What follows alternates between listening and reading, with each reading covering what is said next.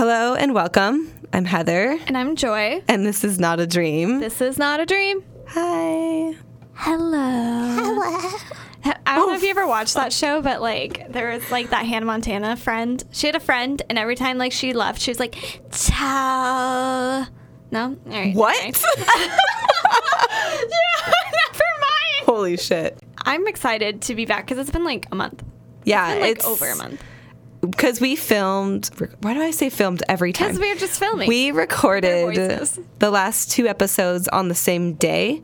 So it's been probably, what? Yeah, a month since we filmed. yeah. Do I need one of those Recorded. like little like Fuck. No. spit catching things? All right. No, she, you don't need a This mic is wind screen because screen. that microphone has one built into a it. spit catching. Spit catcher, wind screen, same thing. Here we go.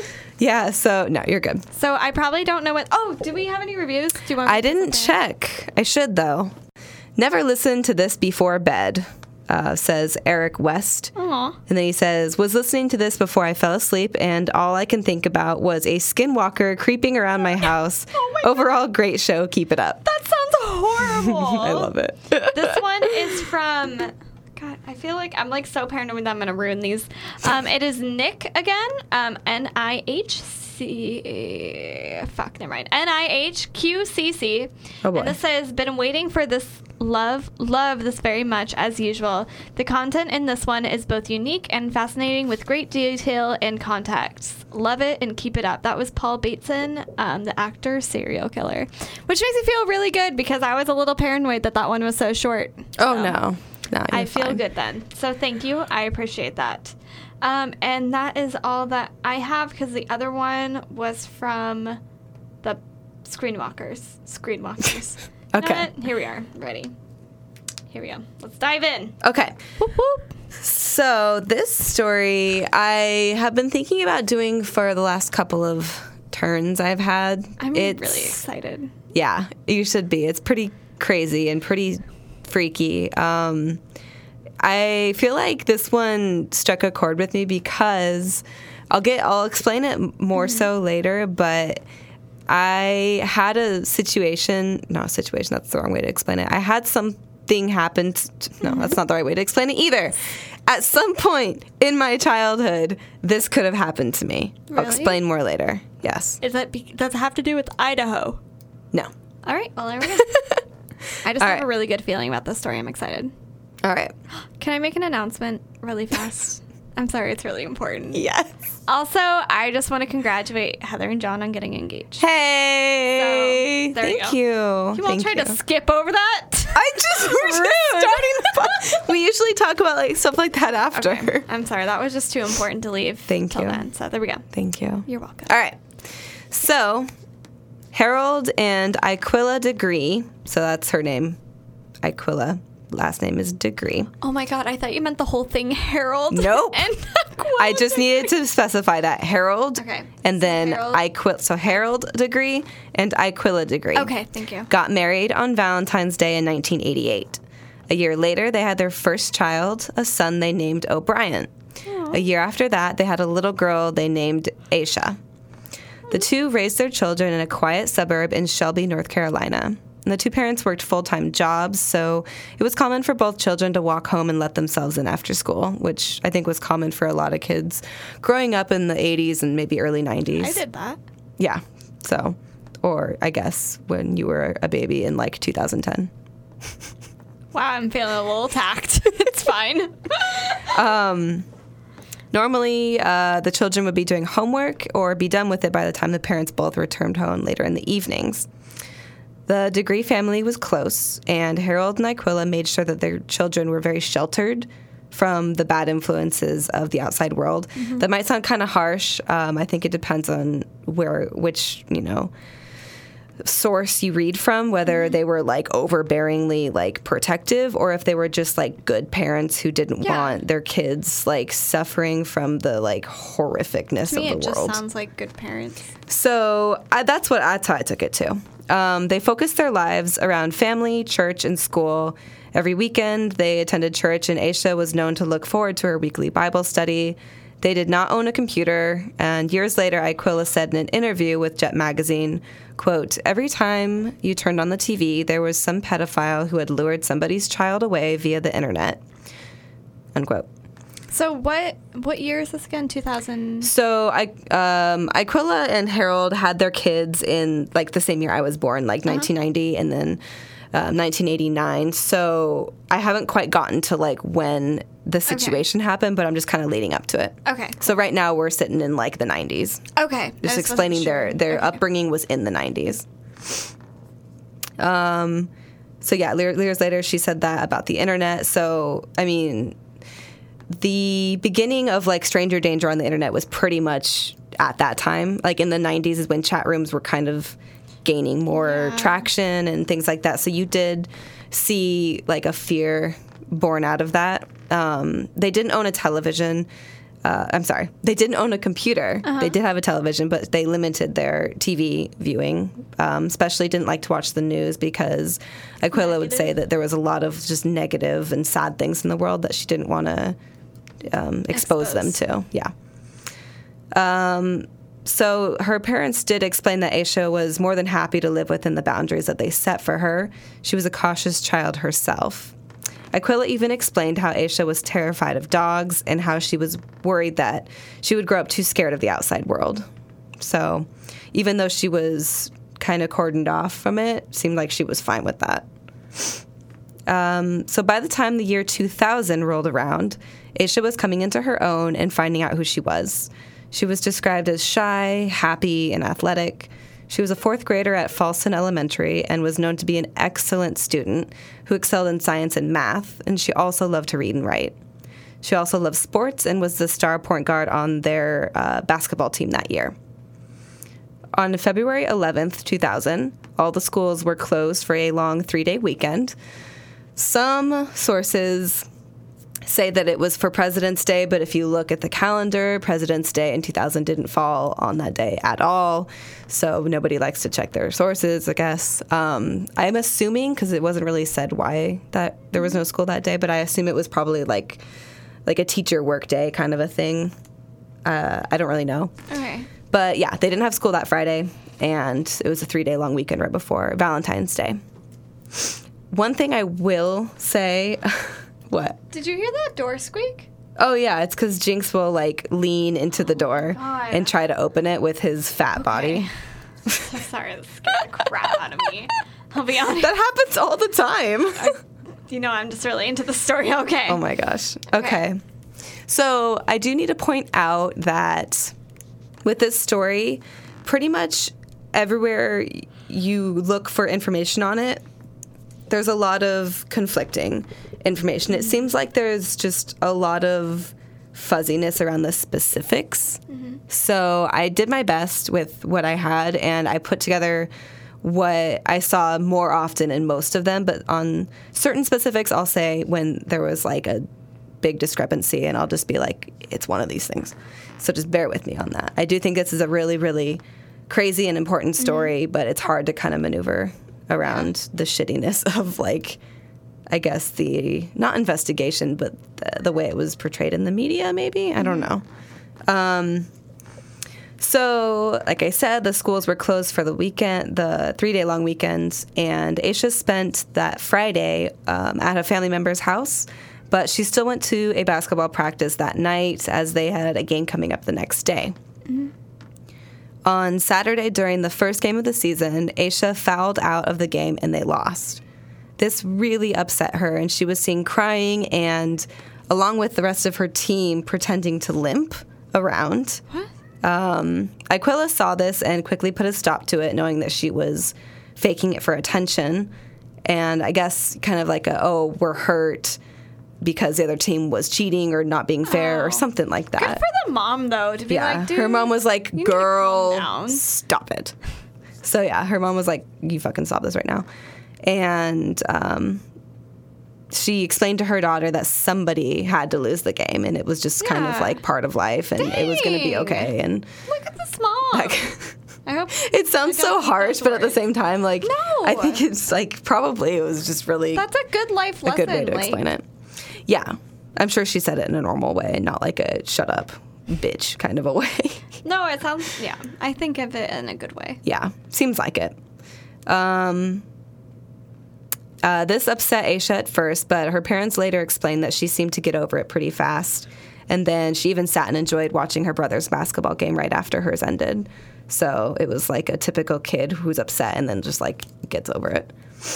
Um, the children went to bed early on Sunday night. So fast forwarding another day, I guess they spent that Sunday with their just at church and with their Yeah. family. So it was a very normal Sunday. The parents said that she didn't seem off or anything.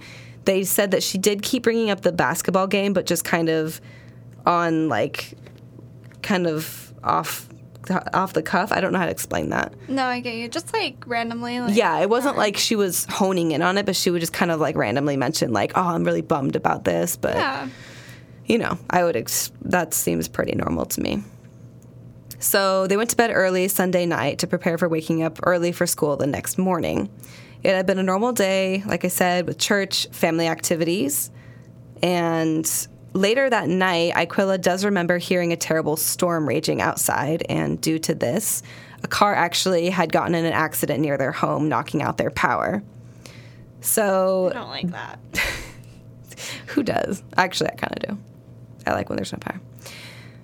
There's two different accounts in this part of what Harold did that night. So I'm going to kind of explain each one by itself. So one states that he got home from work around 12:30 a.m. and the power had been restored by that point. He peeked his head in to check on the children and found them both fast asleep in their beds. He relaxed for a few hours watching TV in the living room and then checked on the kids once more before heading to bed around 2:30 a.m. The other stated that he left home around 11:30 p.m. to go get Valentine's candy. There's actually a third one that says that he got Valentine's candy on his way home from work at that time. So either he was home, he left to get it and came back, or he got Valentine's candy on his way home from work because he worked second shift, so he worked really late nights. Um, so yeah, he got the Valentine's candy at 11:30, returned home, and then he fell asleep on the couch. Iquilla then woke him up at 12:30 a.m. and asked him to move the kerosene lamps before she went back to bed. Harold moved the lamps and then sat and watched TV for the next couple hours. And then at 2:30, he decided to go to bed, stop by the kids' room, check on them. They were both there. Either way, at 2:30 he checks on the kids and they're both there. So, I don't think that part's too ex- important, but you never know. So, O'Bryant and Asha shared a room. And O'Bryant later said that he heard Asha getting out of bed to use the bathroom at some point in the middle of the night. He, but this was after obviously 2:30 a.m. when the dad had gone to bed. He heard her bed squeak not soon after, so he just assumed that she had come back from the bathroom and was getting back into bed and settling in and kind of turning around. So he was like, "Eh, whatever," and then he went goes to sleep. Like, why would you pay close attention to that? I'm sure that happens all the time. Yeah. So, sometime in the very early morning hours of February 14th, 2000, that morning, Asha Degree packed her backpack and walked out of her home into the night. It was raining hard, and the combined wind made it even harder to imagine why a little girl would venture out into it, let alone in the middle of the night by herself. Hmm. So later, two different motorists would come forward who had reportedly seen Asha walking along the road that night. They both explained that they saw her walking down the side of Highway 18 between 3:45 and 4:15 a.m. They explained that she was wearing a white t-shirt and white pants. Some sources say that she was wearing like a white long sleeve shirt, so I'm not sure if it was a t-shirt or long sleeve, but And white pants. White shirt, white still in her pants. PJs, maybe. She was sighted just north of the junction of Highway 18 and Highway 180. So, uh, somebody who lives near there explained that this highway isn't like your typical highway. It's a very, very rural highway. There's not a whole lot of lights, and it's a two lane highway. So, it's not like the ones we have here. I guess what you're saying, like the interstates, where it's like a bunch of lanes going one. It's it's like a rural two lane, in the middle of nowhere kind of place. So How old is she again? nine. Okay. So one of the drivers says that he thought it was weird when he saw her, so he turned his car around. Um, he quote said quote thought it was strange that such a small child would be out here by herself at this hour. Um, he explained that he had to circle around three times because it was raining so hard. He had a hard time finding her. And then when he finally did, he rolled down his window to ask her if she was okay. But she ran into the woods on the roadside when he rolled down his window So and she disappeared. Maybe it's just me, but I feel like that would be so terrifying. As the girl or as the motorist? As the motorist, It's terrifying like, I'm as not both. trying to be mean. no, like, no, no, it is. It's like let's say 4 a.m. Yeah. You're just you know just driving wherever Mm-hmm. you're going. I don't know, and it's raining. It's dark, and you Mm-hmm. see this girl dressed all in white, who's like nine, on a deserted like rural road, Mm-hmm. and then you like stop, and she just runs into the forest. Yep. I mean, part of me is like, I understand her running into the forest, like a strange Yeah, car is pulling up next to you, but also, like, why are you out there? And I'll, I'll get into that in a minute. I like but really it's trying to very comprehend strange. What's happening? This whole, this whole thing's really strange. It's very strange.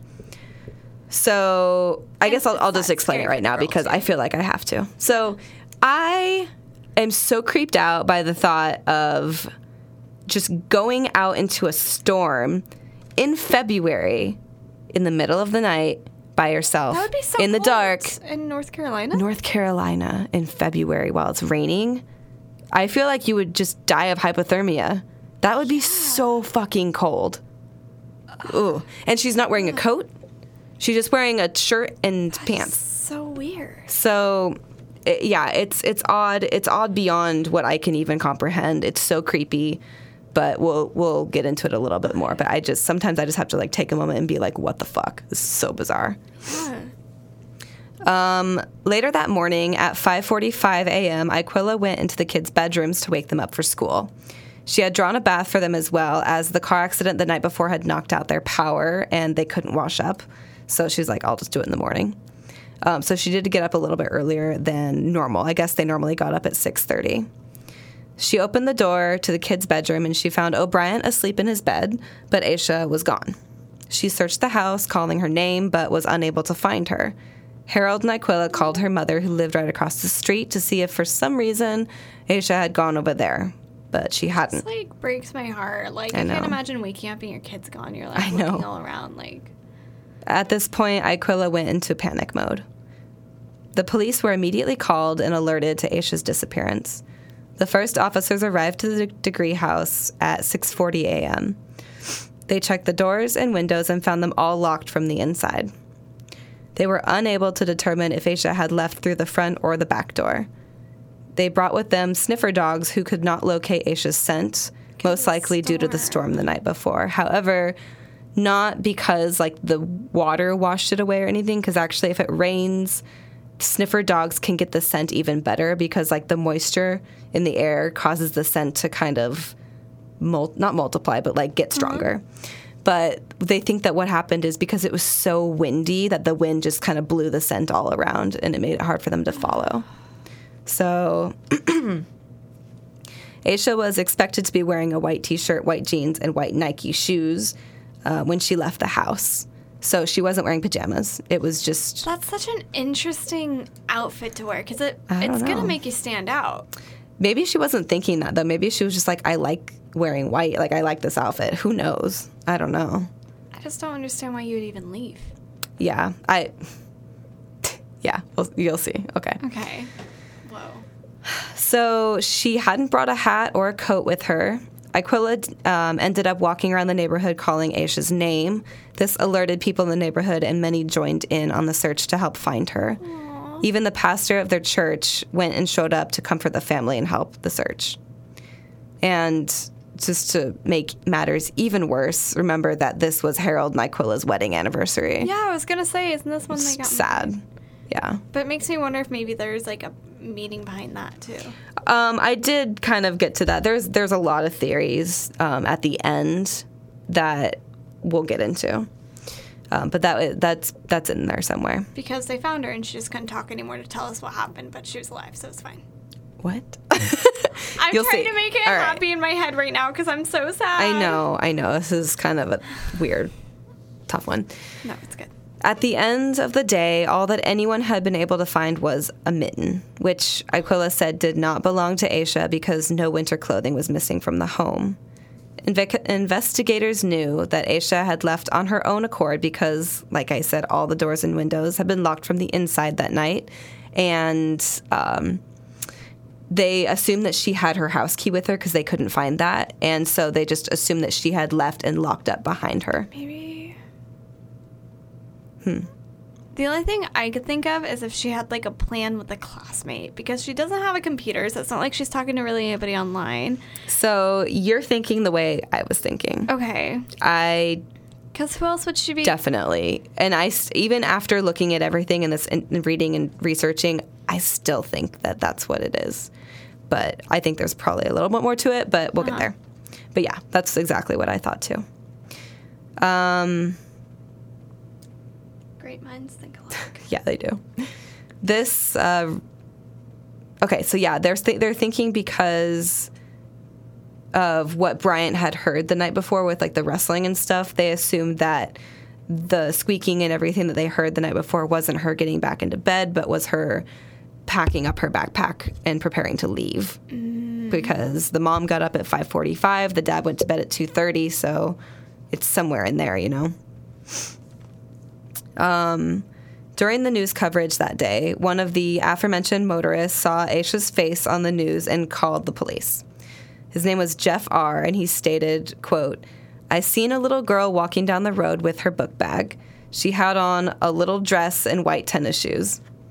I mean, dress, she wasn't wearing a dress, but you know, at that rain and everything, who knows what he thought yeah, he it's saw. really hard to see. And Um, but yeah, a little dress, white tennis shoes, and her hair was in pigtails. I went back, but she never did look up at me. She looked like she knew where she was going. She was walking at a pretty good pace. Unquote. The second motorist also called in that day and explained that he saw her around 4:15 a.m. His name was Roy B, and he stated, quote, "It was a small figure wearing light-colored clothing. I thought it was a woman. I couldn't tell it was a child. I thought that maybe it was a domestic violence thing where a woman left the house and was out walking." Unquote. The FBI have always believed that these sightings were legitimate, and they still yeah, I do don't believe see that. why Yeah. they wouldn't be. So the next day, on February 15th, candy wrappers were found in a shed owned by Rowley and Debbie Turner, who owned a furniture business where Asha was seen running into the woods. So Rowley and Debbie, they found a couple of things in that shed the next day before they knew that Asha was missing. So I thought it was interesting because they went into this shed, which I guess they kept a bunch of upholstery and stuff for their business. And they, I'm going to name the things they found in a second, but they put them aside. So they, they thought it was out of the ordinary enough to keep them to the side, but not enough to like bring them to the police or anything, I guess. They just, they were like, this is weird, but they didn't know about Asha at that point.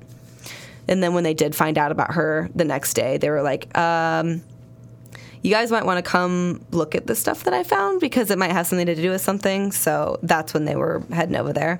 Yeah. Um, she did, they didn't live that far away from where Asha went missing either, so it's not that much of a stretch even. Um, so it was the same candy, the wrappers that they found, was, that Asha had been given a few days earlier at her basketball game. There was also a green marker, a 1996 Atlanta Olympics pencil, and a yellow Mickey Mouse hair bow that Iquilla identified as Asha's. There was also this this part's one of the weirdest parts to me. There was also a wallet sized photo of a little girl found, and it is unknown if investigators have ever been able to identify who the girl in the photo is. But it appears to be a black girl around Asha's age. So it's like, i I'll show you a picture of it. It's like a school portrait kind of a picture, but it's not Asha, but it's a girl that kind of looks like Asha, and it's like around her age. So that to me, I think kind of strengthens the whole like she was meant to be meeting a friend, but I'm not 100% sure. Um, let me pull this up so you can see it.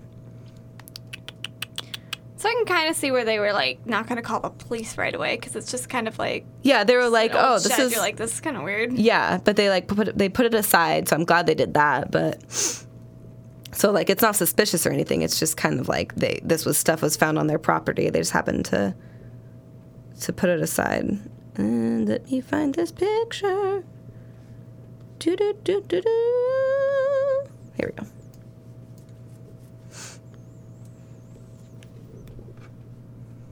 Huh. Yeah, so it's just like a school portrait of like a girl around her age. Hmm. So I've seen that picture before. you have? Really? Yeah. I don't think I have. So, um, because of the identification of like the candy wrapper and the hair bow being hers and everything, they just they came to the conclusion that all of this stuff was hers, which makes sense. It was all found in the same place, but I find it very weird that investigators haven't made much sense of the picture. I'm like, I feel like that's very important, but it, they don't really say much about it. And a lot of people online are kind of confused by that too, but it is what it is. Um, on February 16th, Iquilla noticed Asha's favorite clothing was missing from her room, including a pair of blue jeans with a red stripe, a vest with black trim, a white nylon long sleeve shirt, a black and white long sleeve shirt, and black overalls with Tweety Bird on it. She was also missing a Tweety Bird purse, her backpack, and her house key, which she kept in her backpack. It's not known for sure, but she was also possibly missing her basketball uniform and the white nightgown she had worn to bed that night. Um, I say possibly because a lot of different sources say different things. So weird. So this was afterwards, like it was went missing after she had been missing. No, so it, it- she just happened to notice that these things were missing. Like she did an inventory of what was missing and was like, okay, this is what she's missing. This is what we're looking for, kind of thing. Like this is what she had taken with her. A week later, after 9,000 man hours had been invested into Asha's search of the two to three mile radius of her home, flyers posted in the area, and 300 leads of possible sightings and tips, the search was called off. However, the media was urged to keep the story alive. Asha's friends were interviewed by investigators, but it didn't bring up much information other than the fact that Asha was showing her friends a few dollars that she had in her wallet on the 10th. Um, it's unknown where she got this money or if she still had it when she disappeared. It's a few dollars. I don't know. Yeah. Um, on February 22nd, officers stated they were going, quote, long range with the shirt for Asha. The FBI and North Carolina's State Bureau of Investigations uh, had her on their missing children's databases, and they explained they were following everything that they could. Based on what Iquilla said Asha had taken with her, investigators believe she had planned and prepared for her departure several days before leaving her home. While investigators admit there was a definite lack of reason behind her running away, such as a problem at home, they had said that they were sure there was an explanation for her leaving. But that after doing so, she might have gotten off track or been abducted. Asha's family went through polygraph testing, as was normal for missing children's cases, and they all passed. So I think that's what happened. I think she left for one reason and then got abducted when she left. But I'm I'm haven't even I'm just like laying down the facts right now. I haven't even gone into. You think it's weird? I have it's very weird that she left, but we'll get into it. It's very weird. Um Media attention on Asha's disappearance went national, and her parents went on the Montel Williams show to bring attention to it. The Oprah Winfrey Show and America's Most Wanted also did segments on the case. So, fast forward all the way to August 3rd of 2001. So, this is like oh, over a year, Okay. you know. Asha's backpack and other items were found during a construction project off Highway 18, about 26 miles north of Shelby, near a town called Morganton. So, this guy was doing kind of excavating on his property for a construction project, and he unearthed, like it was buried on his property, this black bag. And he opened that bag. There was another black bag. So, it was double bagged and then he pulled out her backpack which had her name and her phone number right on it so he's like huh this is weird but he didn't know about the asha degree which i think is really weird i think they must have done not a great job of this like news because i'm like these people are saying that they don't know what's happening But to be honest, like I wouldn't know about all these. Like you just see Amber Alerts, but you'd never actually hear what they are. Yeah, maybe I'm too used to like having the the news at like my fingertips. Maybe like, it, it would, probably wasn't like the that. The only reason I ever know that there's like was somebody missing. Like there's somebody went missing like on like Halloween, and I only knew from a Facebook post. Like Mm-hmm. yeah, really, you're probably right. I really wouldn't know. Yeah, no, no, you're right. You're right. So yeah, he finds this bag. He doesn't know about Asha, so he's just like, "That's weird," but he holds on to it, but he doesn't do anything with it, and he thinks it's weird enough to tell his wife the next morning, and she knows about Asha, so she's like, "We need to take this to the police." So they do, and I thought it was kind of not interesting, but I guess interesting is the best word I can come up with. Investigators don't make public what was found in that bag, but a couple of sources do list what's in the bag, but it's not like verified, I guess, which I I I'm like hesitant to even say what was in the source cuz I'm like if it's not verified, is this what does this fucking mean? But I'm still going to list it. The thing is the that the investigators did say about the bag is that they said 99% of the items inside were Asha's, which leads me to believe that there's at least one thing in it that wasn't hers. Yeah. Which I'm very curious about. Um, but I think I know what it might be. We'll get into it. Okay. Um, but when it comes to the other sources that aren't verified, the Charlotte Observer reported that it included a pencil case, a sheet of paper, and some unspecified clothing. Maybe.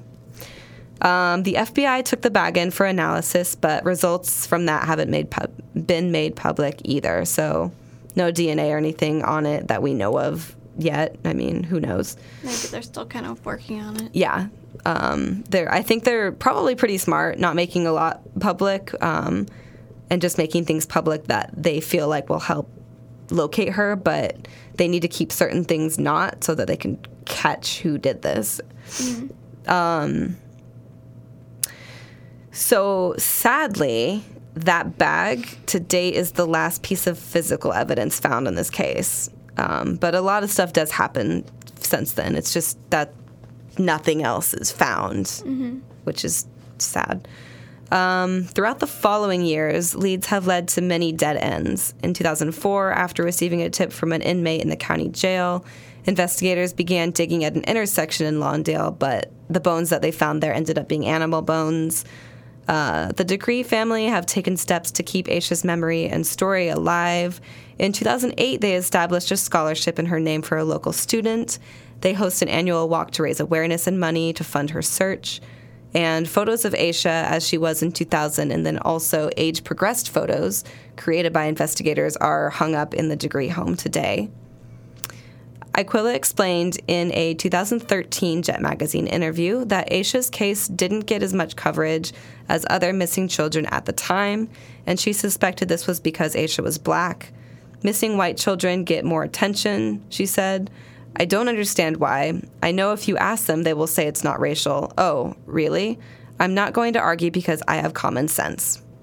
That's what she said. I think she's probably right, honestly. I think that there, when you think about, I, I mean, there's a lot of missing children. I feel like you want to say like that it's not right, and then you think about it, and you don't. You can't even think about missing like African American children. Yeah, You I mean, think of any stories, and you know they're there. I know there's like the, the, fucking what is it? I already forgot. Like th- this, is this is how bad it is. I already forgot what I was thinking of. But like everybody knows JonBenét Ramsey because she's like this adorable little white girl and she died. But like if JonBenét Ramsey had gone missing in this way, it would be huge. It would be just as huge because she's an adorable little pageant girl. Um, but yeah, I do think that's sad. Um, so, FBI investigators began looking into a suspect by the name of Donald Ferguson. He was a 57-year-old who had been who had raped and murdered a 7-year-old girl named Shalonda Poole in 1990. So, he was arrested for this in 2013 after his DNA was linked to it, which means that in 2000 he was free and he happened to be living just 40 miles away from where Asha went missing. So I, I guess it could be kind of a stretch, but they did look into him. But as of today, they haven't been able to find a link between them. So I don't think that there is. Weird, weird Yeah. theory. What? What if he found her in the shed and had a picture of a girl and was like, "Hey, um, my daughter and I can totally like help you if you need. Here's a picture of her. Like I just I've not thought about that. And then that's why there is a picture of that girl there. Yeah, I I mean, not saying it like has to be this guy or anything, but like anybody Yeah. doing that with that picture. I'd never thought about that. Yeah. That's interesting. Yeah. Because then like that makes you feel like But why would he have just That's dropped it there? I guess what he just grabs her or something. maybe like she was like looking at it and she's like okay and like they leave like some of her stuff and maybe she forgets the picture there while he's going with them to go meet the girl or whatever. yeah. I'm just trying to. No, no. You're you're that's a really good idea. um Beautiful. well, I'm sorry. there we go. We're going to jump very far Okay. ahead, okay? Leap. So now we're in the year of 2015. Okay. February of 2015, the FBI announced that they were re examining the case and re interviewing witnesses. They also announced a reward of up to $25,000 for information leading to the arrest and conviction of the person or persons responsible for Asha's disappearance. A community group also offered an additional $20,000. The only thing I don't love about this Hmm. is I don't feel like it's always the best to re interview people 14 years later. I don't, I mean, I don't either, but I think Because I feel like your memory gets kind of skewed or like. it does. But I do think it's important. I think it's important to do. For it to be reopened. Yeah, I, I I think there's downsides and upsides. Yeah. Um, and in this case, it did. There was an upside. oh, yay. Okay, good. So, uh, 15 months later, in May of 2016, investigators explained that their reinvestigation had turned up a new lead.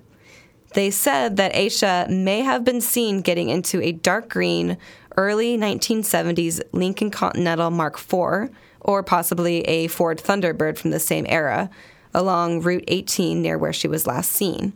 It was described as having rust around the wheels. So Okay.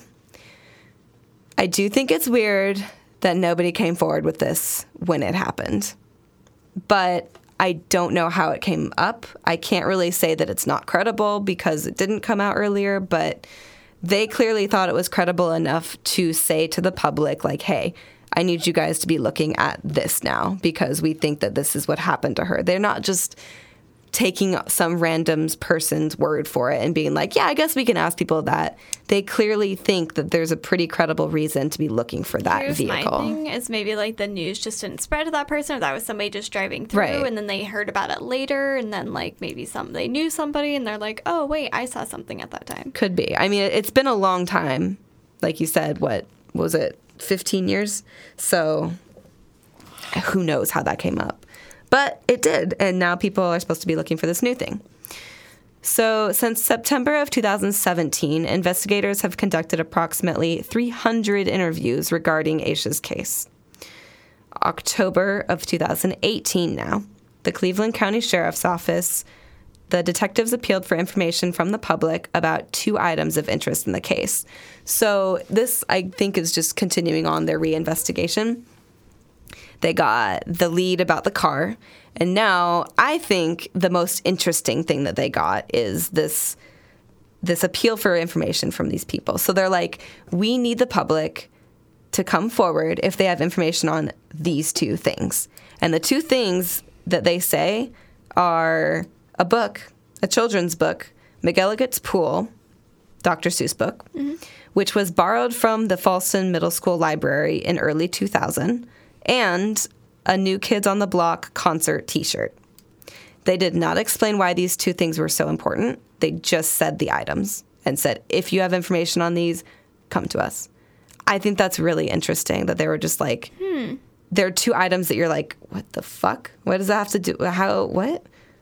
But it clearly is very important to the case. And I'm like, I'm like really interested to know how that falls into the i case. wonder But if maybe they like found a connection with the schoolmate who had those it has to be something, something. Uh, so I think. or maybe she dar- borrowed that dr seuss book and took it with her I think one or maybe both of those items were found in her backpack that they found, and they didn't belong to her. And they need someone to come forward and like identify it or something. I think because they didn't explain what was in the backpack, I do think that one of those items was in the backpack, or maybe both. That's what I assume. But that's just what I think. Or maybe it's like if somebody still has one of those things, they know that it's gone. And so it's like, look for this. I don't know. Um. So yeah, the investigator did explain when they asked the public for this. They did explain that these items were critical to solving the case. Um, no other information regarding the status of the case has been made available. Um, so at this point, we can only hope that investigators are continuing on with their I'm sure they investigation like, and that they're ago. getting closer and closer to solving it. But here we go. We're going to talk about how weird this fucking is now, okay? So those are all the facts. Now we can just get into fucking into it. Theories. All right. Several experts have weighed in on the uniqueness of Asha's disappearance. She is not a typical runaway. Children under 13 only make up about 18% of runaway cases in 1999. But the majority of these ended up returning back home fairly quickly. It is very unusual for someone of Asha's age to remain unfound and hidden. Her home life seemed to be comfortable and loving. Her parents were together and loved each other. She got along with her brother and parents and friends. She did well in school and didn't seem to have any major issues in any area of life. She had no sign of any kind of abuse. Um, it was known for Asha to become withdrawn and take frequent naps when she became sad, but her parents explained that she didn't seem this way leading up to her disappearance, despite even losing her basketball game a couple nights prior. She seemingly cheered up later that night and was fine ever since. Her parents also explained how confused they were to Asha allegedly leaving on her own when she was afraid of storms and she was, quote, deathly afraid of dogs. So some accounts state that she had to walk by homes with dogs in the yards on her walk to the highway, but that's, again, not for certain. But Um, dogs are probably inside if there's a storm. You'd think, yeah. Uh, it was also stated that the shed where the candy wrappers were found was located next door to a neighbor who owned several beagles who were known to bark at pretty much anything that made noise, but that they hadn't made any noise that night. Again, it could be the storm. Not sure. Or maybe the beagles were inside Maybe, because yeah. was a storm. maybe. Um, so there are a few theories as to why Asha would leave on her own. One is that she was catfished by an adult predator posing as the little girl in the photo found with the rest of Asha's things in the shed. Mm-hmm. Where I did don't. she get the photo? I don't think that's very likely. I because they didn't have a computer. It's not like she was talking on the internet with you people. can't print out a picture like that. I don't know. I don't. I mean, I don't think, but who knows? Um, another theory is that she was lured away from home by a trusted adult that she knew under the pretense of making her parents a Valentine's Day gift or and or an anniversary gift. Um, however, her father said that Asha didn't seem to care about Valentine's Day at all, and that her class wasn't even exchanging cards or anything that year. She didn't seem excited about the holiday, so he highly doubted that. Um, another theory is that Asha was influenced by the book The Whipping Boy, which she had read in class the week before she disappeared. The book is about a young boy whose purpose in life is to take punishment or whippings for a young prince. The That is a horrible story. I, I read that too, and I was like, "What the fuck? oh my god. what the fuck?" Um, So the two hatch a plan to run away together in the middle of the night. They go on an adventure, escaping bandits and meeting new people before returning back to their kingdom unharmed. So Okay, that okay. I see where that was. yeah, going. I mean, yeah. I'm like, I feel like that's out of the ones that they've listed so far is more probable than the catfishing. Like Maybe. if somebody asked me to be a pirate after I saw fucking Pirates of the oh, Caribbean Oh, yeah. at nine years old, oh, oh yeah. I would. There you go. I Yeah. would go with, I yeah. so I can see that, like your imagination, you get excited about adventure. Right, exactly, exactly. Um, it's also been said that she might have left due to her being upset about the basketball game, uh, but I already kind of explained it that her parents didn't think she was that upset, although, you know, you never know. But from how they knew their daughter and how she acted when she was upset, they really just did not think that was it. So here's what I think. And this is where I'm going to explain what I said in the beginning when I said I this could have happened to me. When I was 11, I lived in Flagstaff, um, where there was kind of woods all around. What the fuck did you just say? I said I'm sorry. I was joking. I'm sorry. Carry on. So we were kind of in the woods, not like the woods, but like more than where we are now. Uh, Um, and I loved to explore when I was, oh my God, oh my God. Me and my friend Miley were obsessed with just like running around outside and like going into the forest. That's all we did. And we had crazy imaginations. We would we would like pretend that we saw things and be like, "Oh my gosh, did you see that that unicorn over there?" Like we straight up did that stuff. I know. It's very no, nerdy. I had something very similar to See? that. So yeah. Okay. So when I was 11, Miley and I, we were talking one day and we were like, tonight we should sneak out and meet up. And we should go find, I forgot what we were going to look for, some mythical dog, I think, Black Shuck or, or something creepy, something fucking creepy and weird. And we were reading about it in a ghost book and we were like, we should meet up in the middle of the night Dear God. we lived like Why would you um, like around the corner from each other in like the neighborhood, so it wasn't that long of a walk. Like during the day, we'd walk to each other's houses all the time. So we were like, yeah, let's do it. So I remember that night, I packed a bag. I put snacks. I put my rollerblades next to my backpack. Hell yes, rollerblades.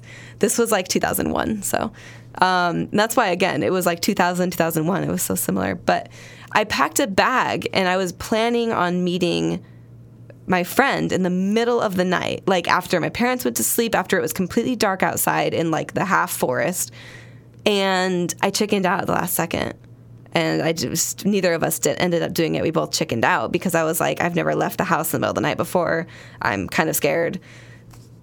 But it made me realize when I heard, listened to this story, I was like, because I almost did that, I 100% could see somebody doing that. Like a, a young girl going like planning uh, to meet up with like a friend or something 100% could see that being the case but i do still find it really weird that she would go through with it when it's storming like that.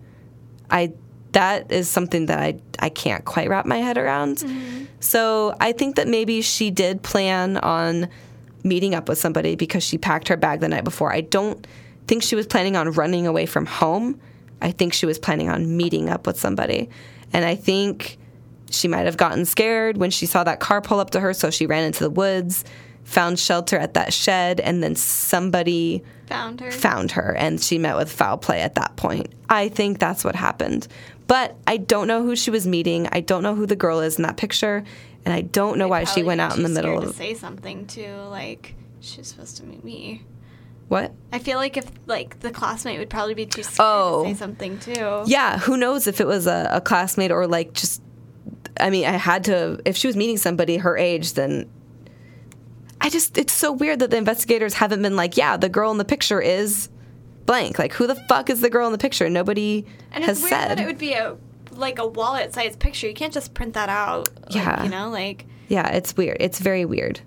But there's a lot of loose ends that I can't quite tie together. But the general idea of her meeting somebody and then meeting with foul play, I think, is the most likely scenario. I just have a lot of questions, you know? Uh-huh. But yeah, so that's that's where I'm at now. Do you have any other ideas?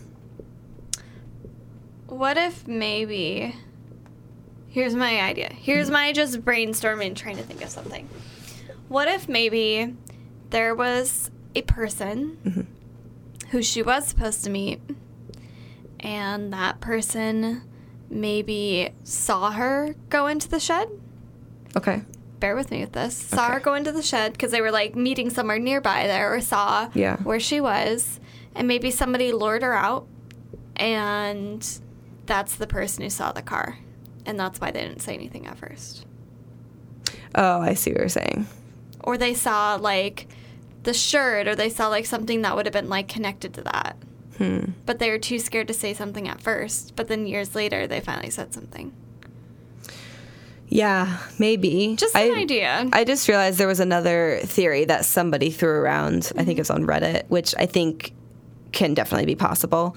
Um, and it kind of fits in with my idea of her meeting somebody. So people were like, what if somebody that she was close to, an adult, um, either at church or at school or a family member, was grooming her and being weird and creepy and was like, hey, I want you to meet me for something. Again, it could be like what I said. They let's make a present for your parents or something. And they tried to make it sound like it exciting, like come see me in the middle of the night kind of thing.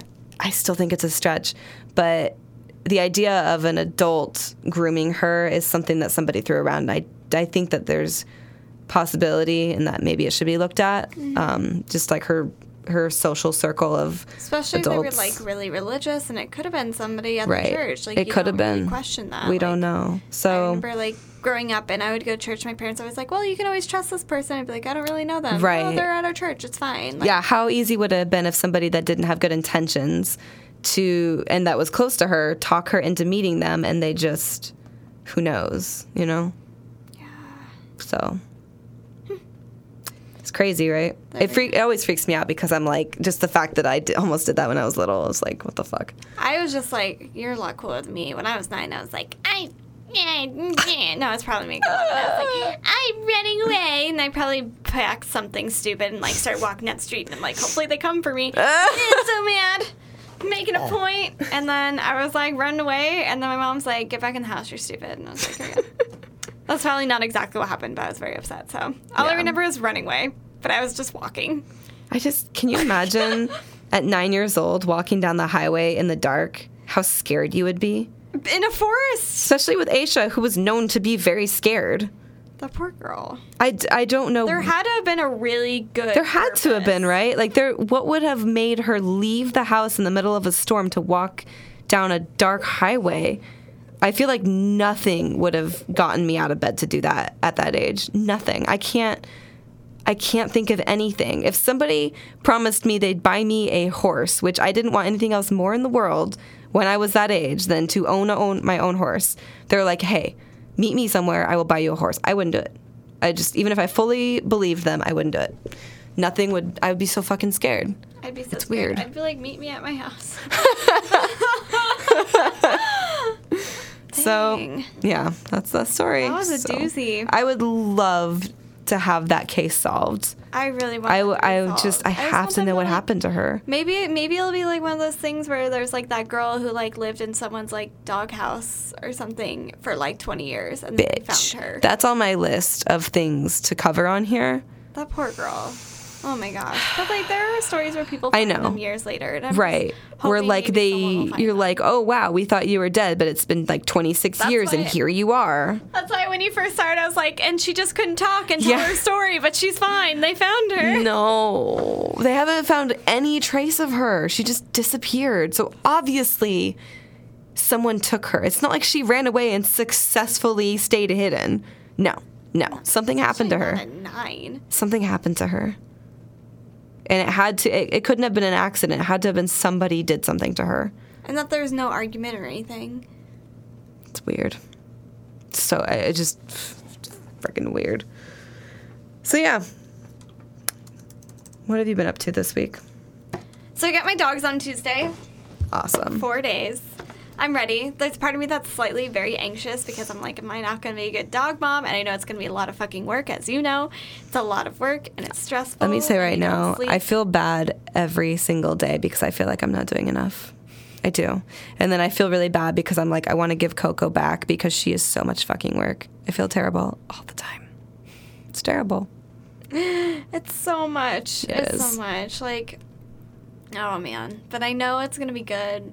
I know it's going to be harder, but still better having two at once because Yeah. it's going to suck doing two at once. But like, hopefully they'll kind of learn from each other and they always have each other for Yeah. company. Yeah, I agree. And I just know I'm getting myself into a doozy, but it will be good and it'll be worth it because my heart aches too much not having a dog. So Mm-hmm. yeah, I, I, know. Yeah, you'll love them. So, it will be yeah. hard, but you know. I know I say it's gonna be pushover, but um, That's what John is like. I know Isaiah's gonna be horrible, but I love him. Uh, besides that, life's been pretty good. Good. Work sucked for the last like couple months, but I Couple months? peace. Oh yeah, it's good now. I made peace with some people who are crazy. That's good. But then there's one person who's just crazy, but whatever. it's only so much you can do. Um, and trying to think what else. We saw Midsommar since the last time we recorded. oh my god, we did. So good. Guys, can we take a minute to talk about Midsommar? Yes. oh my god, I'm so obsessed. If you have not seen Midsommar and you are listening to this podcast, go watch Midsommar It's right now. We're not even sponsored. We No. just like it. No, I am absolutely obsessed with that movie. It is so fucked up I and so creepy. it is so good. It's so good. I really liked it. I still think, personally, for me, Hereditary was scarier, Mm-hmm. but this one was very disturbing, and I like how dark it was. Yes. I love the dark. Um, Hereditary was definitely more of the horror genre. Midsommar was more of like the disturbing drama kind I of. loved Midsommar though. It was definitely like a good thriller. But just Yeah. keep in mind, like those that director makes like some slow burners, but they're really good. Like it just Yeah, Midsommar was like two and a half hours. I fucking loved every second of it, but I, guess loved like if you're used to fast paced Yeah. stuff, it's not. It's just like that so gut wrenching, disturbing feeling, which is my favorite. I love it, and I love um, also just like a random movie that's not by that director, but I really love. I do really love the remake of Suspiria that we watched. Really? I uh, the more I think about it, the more I didn't like the remake. I didn't see the first one, That's probably why. so I really want to see the first one. Yeah, But the like, first one's I loved great. how messed up it was. Yeah, yeah, I think you'd really like the original. I really, I've always wanted to watch the original. So let's watch the original. oh, after we watch Black dude, Coat's Daughter tonight. We're watching the Blackcoat's Daughter. excited. Bitch, I'm so excited. Sorry, Joy hasn't bitches. seen it yet. Um, and then, but yeah, Midsommar's really good. Um, Isaiah absolutely hated it. Literally, we get home and we go to a pool party, and all he does is complain about the movie and tell everybody not to watch it. and then we get home from the pool party, and he goes, "Just so you know, you're never allowed to see any movies from that director again. Not giving him any more of our money. You cannot buy Midsommar. You can't buy any of his movies or her." He's like, "I don't even care." or her. He doesn't even know. he's so mad. Yeah, Isaiah was upset Oh, because man. we go into this. Well, he came with us to watch Hereditary, which was by Ari Aster, the same director. Yeah. And he walked out of Hereditary being like, "What the fuck did I just watch?" Because the ending has a bunch of naked people. That's all I'm gonna say. Naked old Naked old people. And then we go into Midsommar, and he's like, "There better not be any naked old people in this." And spoiler alert, there's some naked old people in Midsommar. So he's like pissed. We all look at him. for like 10 minutes. We all looked over at him in the theater, and he's like, "Why?" And like there's some just like messed up things, like just visually kind of disturbing. He's like, that was unnecessary. That was unnecessary. All of it was That was unnecessary. unnecessary. and I'm like, oh my god. And he's like, we're never seeing a movie Heather chooses ever again. that's so funny because that's exactly what Phil says to Christy. God damn it. but I don't care. I'm still gonna see more movies That's by right. him because I really like that director. My sister and I saw the movie Mother a couple of days ago. After we were like, "Hey, we should watch Mother because we like disturbing movies. The my s- one with um Jennifer Lawrence. yeah yeah, was it good? it was pretty good. It wasn't bad. It wasn't fantastic, um, but it was pretty good. It was it was very interesting, very well made. Um, but it was the guy who did Black Swan and um, I want to rewatch Black Swan. what the fuck is that one movie that he did? Black Swan and Requiem for a Dream. So he's very like, ooh, you know, like everything's very like kind of fucked up. But The one movie that's really stuck with me for some reason I think about randomly is that one uh, movie that we watched. It was it wasn't Euphoria.